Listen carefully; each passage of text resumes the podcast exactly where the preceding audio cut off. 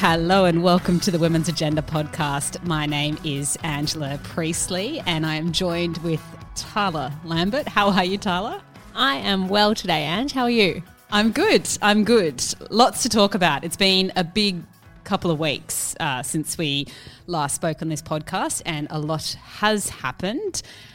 Maybe you'd like to kick us off, Tarla, with what happened yesterday, which I'm sure most of you are aware of, but this is, we're recording on the 16th of March.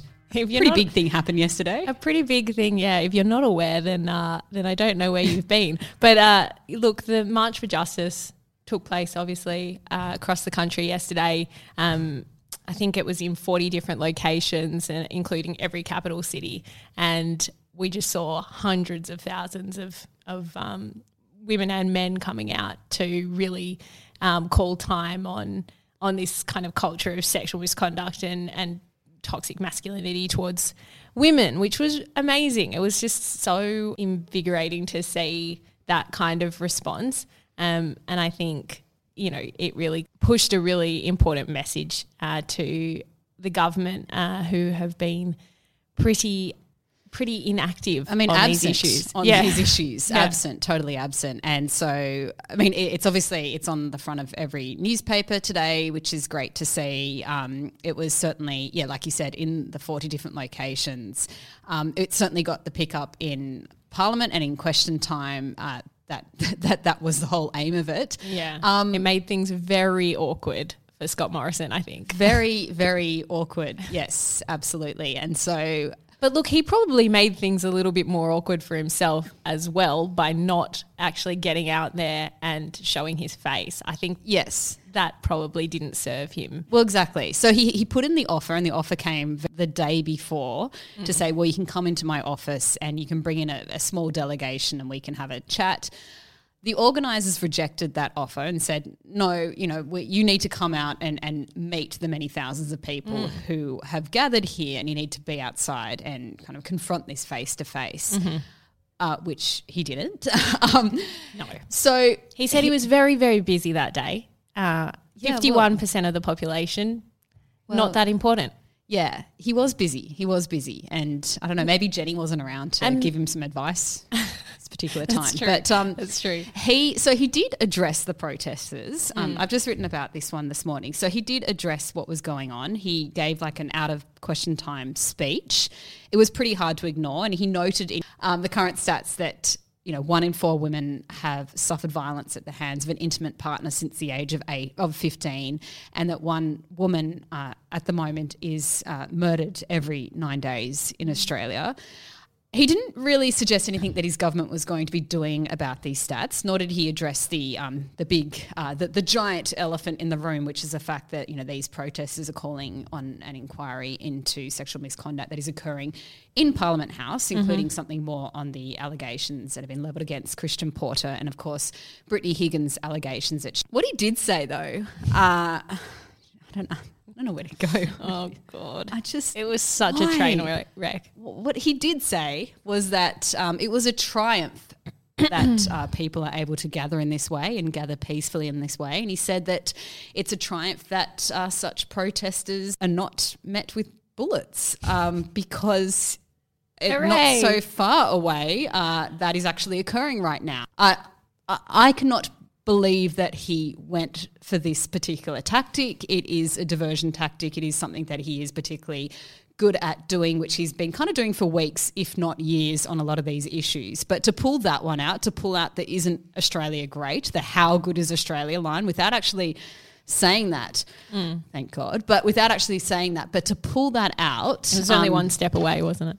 and you know and it's just offensive and dismissive on so many levels and just once again who is giving him these discussion points? Mm. Who is advising him on empathy or on just having a good understanding on what is actually going on? And it mm. just goes to show that yes he should have walked outside. He should have met as many women as he could have to try and get a better understanding on what exactly is going on. Yeah. And it would have been just such a better approach. I mean, for a marketing and PR, you know, guru, I don't know. I mean, short of the empathy side of things, just in terms of sheer communication and being perceived in a positive light by Australians. Mm. I think it was just such a glaring omission on his part, not Yeah. to step outside, not to show some strength um, in doing that, and show some leadership. Mm. Um, obviously, you know, thousands and thousands of, of women have come to the hills of Parliament to to kind of raise their voice and their concerns around what's going on. You, as a prime minister, need to step out and address that. You need to to kind of get acquainted with what's going on and and hear these issues out because at the moment you're doing nothing, and you know people are sick of it. Clearly, Yeah. Yeah. And to call it a triumph of democracy again when the concerns are pretty much ignored. I mean, I mean totally ignored. Um, I mean, you've got. Uh, they were calling uh, the March for Justice calls for the full independent inquiry investigating all cases of gender violence that are alleged to have occurred in Parliament or involved um, current sitting members of Parliament. That's not happening. Um, we've also got the 55 recommendations from the Australian Human Rights Commission, which were released about this time last year, and that followed their massive national inquiry into sexual harassment, which obviously was funded and, and pushed by the Australian government. Um, a handful of those have been considered very loosely, but really 55 recommendations, and they are good recommendations. Here we are a year later, and nothing is being done with those. yeah.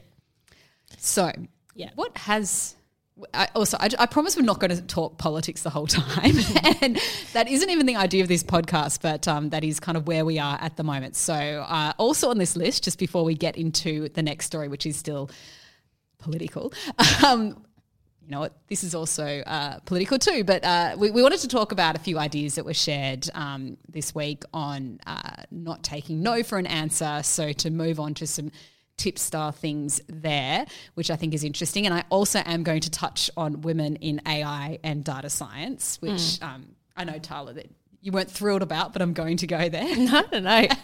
you take the floor.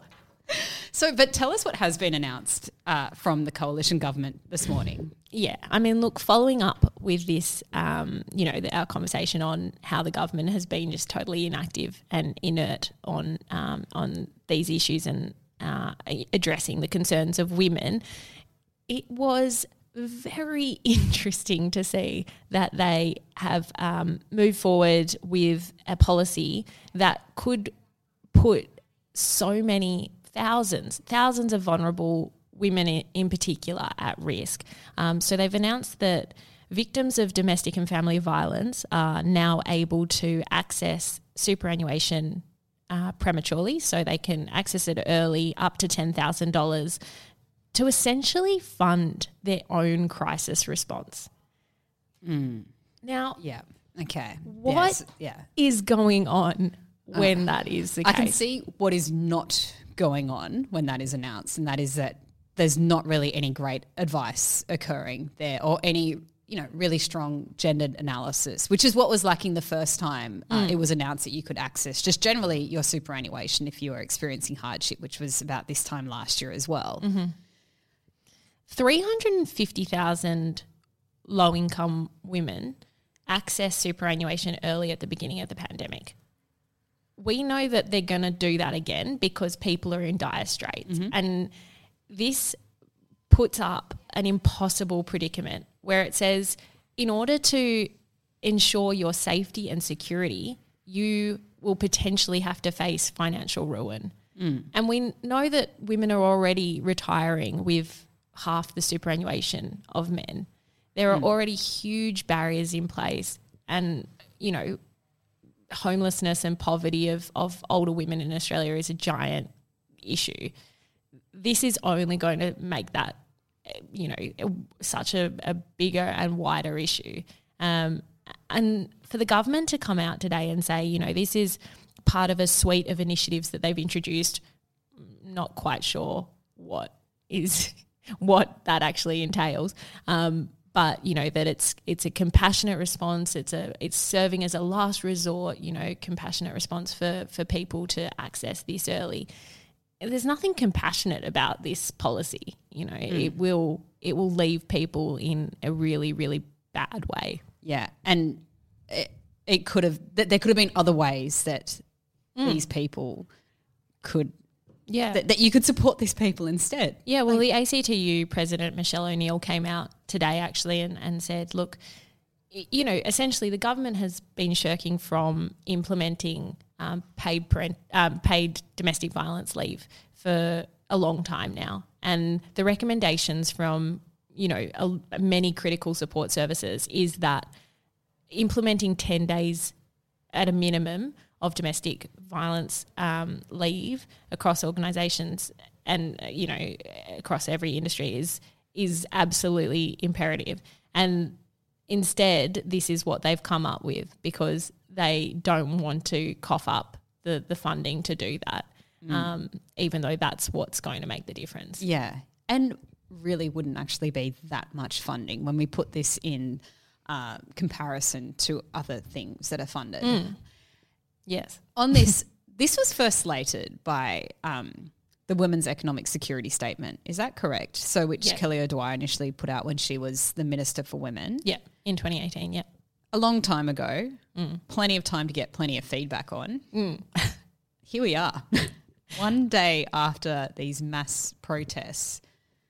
and that's what they can come out with. You know, it mm. is it beggars belief. It's just absolutely ridiculous. Um, and it would be it would be laughable if it wasn't so incredibly scary um, for so many.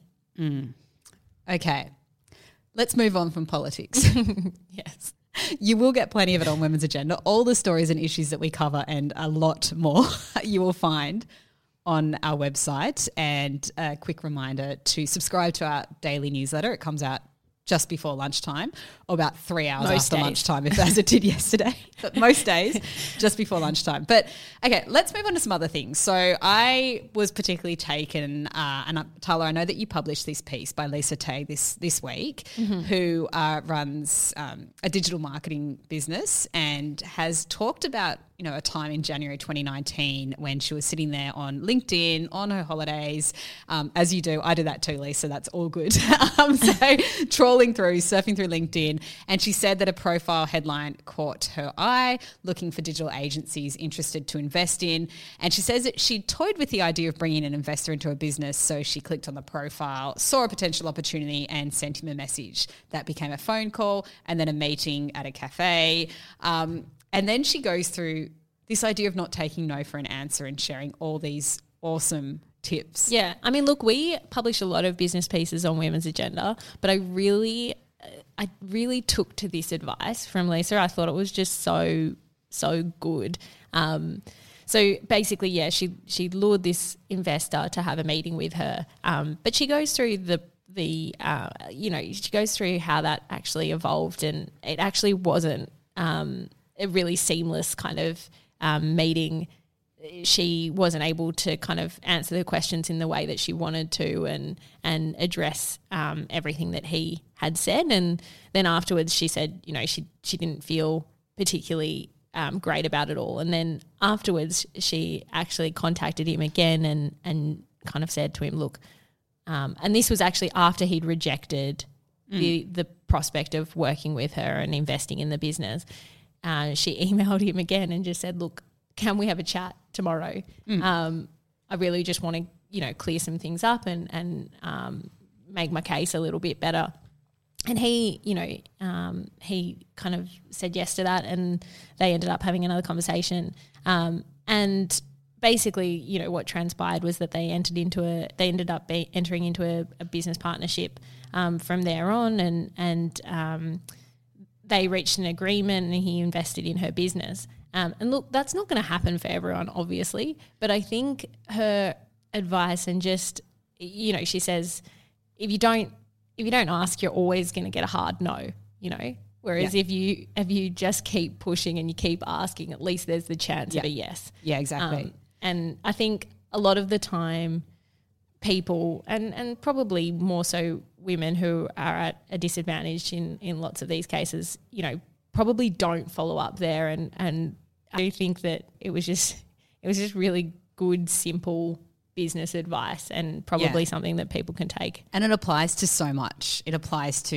if you're if you have a book manuscript and you're sending it to publishers. We've heard it before, you know, send it to as many as possible. It applies to obviously the idea of going for a new client, of bringing on an investor, but also for applying for a job as well. And I know that in my experience, when I think back to my first paid job in journalism, I remember I was so persistent and so annoying to that publisher that I feel like he just gave me the job just so that I would like stop annoying him. So Please just go away. like it was like, oh, yeah, okay, and that was enough for me. You know, it wasn't great. I think I did that with you, to be fair. When when Ange acquired the business, I was just absolutely persistent with her until she kind of went, "Oh, fine, I'll just I'll work with you if you ha- if I have to." I've also seen it with, you know, we've employed people in this business over the years, and you do see that as well. There is, um, there is, you, you do note a difference between people who are really persistent, and I know that particularly as a small business owner, I just want to, I mean, seeing that enthusiasm means a lot. so it's definitely good to do. You've got nothing to lose. Don't be scared of being annoying. Bring it on, yes. um, okay, well, that was that one. And the, the the other story that I was really keen to discuss, and this is an issue that is really, I feel very passionate and strongly about, even though I've never worked in AI, I've never worked in data science. I have spent some time as a tech journalist over the years, so that may have perked my interest a little bit, but I see this sector, this high tech sector, that's not quite technology, that is um, obviously a little bit more specific, and um, often you do require a little bit more qualifications for these fields. Like um, if you're looking at um, automation, robotics, AI, data science, these things. We do know that there are lots of job opportunities in these areas, and that's where a lot of the, the, the newer jobs are expected to be in the coming years. Although I might say that having just written a full series on the future of work for, for Yahoo Finance, what I did discover in my research was that we often think about tech roles as being the future of work when actually it is more caring roles that are the future of work. So don't overlook things like teaching and nursing and working in aged care facilities and occupational therapy and stuff. That is where there are going to be shortages of work in the future. Sorry, that was a little side point, but back to AI and data science. One of the issues that um, the World Economic Forum highlighted a couple of years back was the fact that, you know, globally only about one in five of the artificial intelligence workforce is female. And that is a major problem. Obviously. Mm. I mean, it should be a problem in any team, but when it comes to any team that is developing algorithms and algorithms that will be embedded in technology that will be with us for a long time in the future, it is a real issue in the sense that we're just embedding the same bias, and even more so if we can't make sure that the teams creating that technology is diverse. So this is an issue that we have written about over the years, particularly in the last couple of years, particularly since the World Economic Forum highlighted these issues. But it is something that um, Jane Lindy has just uh, written on for us um, in the last week, looking at how we can get more women into these particular fields. And the thing is, it's not just about getting more women into STEM, um, where we already know that we don't have enough women in STEM. It requires, you know, going that a little bit of an additional step as well. Tarla, do you have any ideas? oh goodness. I can um, share some from that w- that we covered in this research, but Yeah. what's your kind of immediate thinking? And I can share mine. One thing that I mean, like I say, is an additional step into some of these more high tech roles. And at the moment, we have this real problem where, you know, we're trying to inspire more women and girls into STEM, but we're not actually fully looking after the women and who are already mm. working in STEM. And we've mm-hmm. definitely seen this in the pandemic, where we particularly um, in, in, say, science, there, how a lot of researchers, uh, mid career researchers, um, particularly really suffered during the pandemic because they couldn't actually be in a lab. So they needed to be home. Um, they didn't necessarily have secure work. And there was a lot of women there who did lose their jobs there. So we need to make sure that, you know, we're not only focusing on the let's inspire high school girls, which is important, but also that we are Yeah, but that's the kind of glamorous side of it, I guess you would say. And I think it does um, it does completely miss the point that at that midpoint, um, which most women actually face, you know, that midpoint in your career, um, how to navigate that. But in science and, and technology roles, uh, it's heightened because, as you say, there's a necessity to be in be in labs and um, and I think you know the expectation in those industries is still very much on on kind of FaceTime. bizarre work hours that Yeah. are just unattainable for most humans, but especially humans that have you know a huge number of competing priorities, um, and and that's a big problem because um, if you're not getting women in those industries um, and across these these uh, across these jobs, then you're just missing out on a, a giant wealth of talent. Yeah, exactly.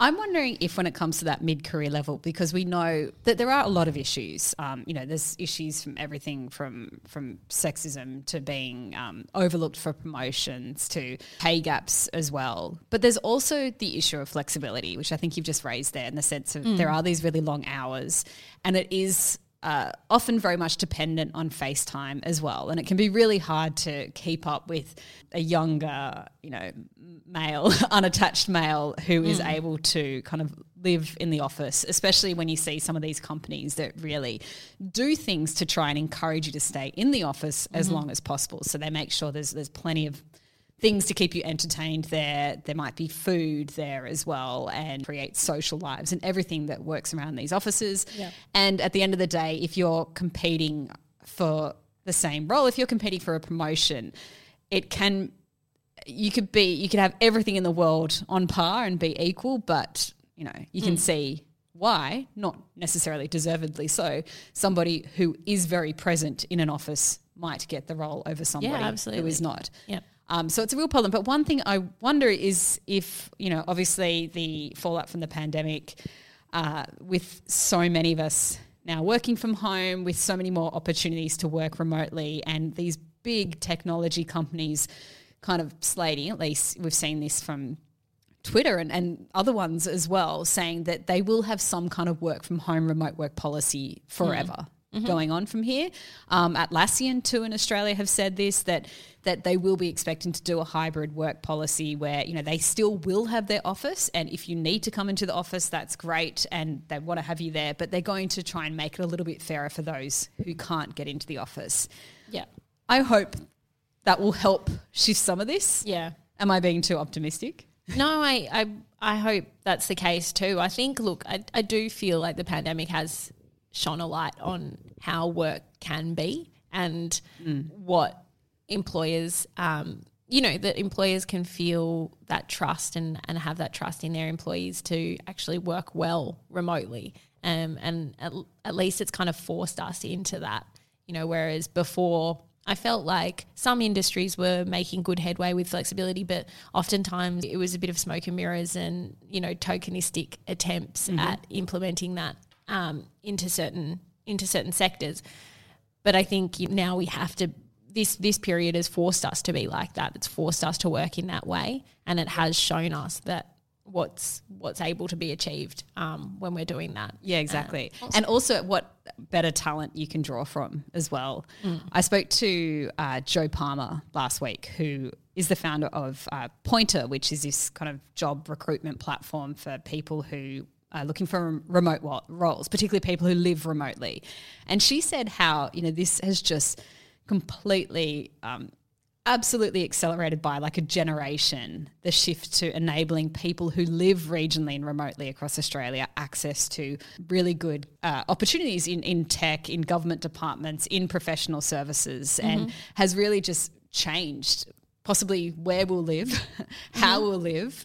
Uh, forever from here. Yeah, well, I'm looking for a, a you know relocation up to the north coast, so I'm right. I'm right there. You're in, okay. I'm in. well, she just dropped that one on me now. So. yeah, we've got to practice what we preach here. All right. Well, with that, uh, we are done. Thank you for listening. Um, a reminder that all the stories that we do discuss are on our website in some shape or form. Um, you can also go there and subscribe to our newsletter, uh, womensagenda.com.au forward slash subscribe. And please go and check out our other podcast, The Leadership Lessons, which features uh, interviews with female leaders on how to lead for the critical decade ahead, which is obviously so important right now. Thank you for listening. Thanks.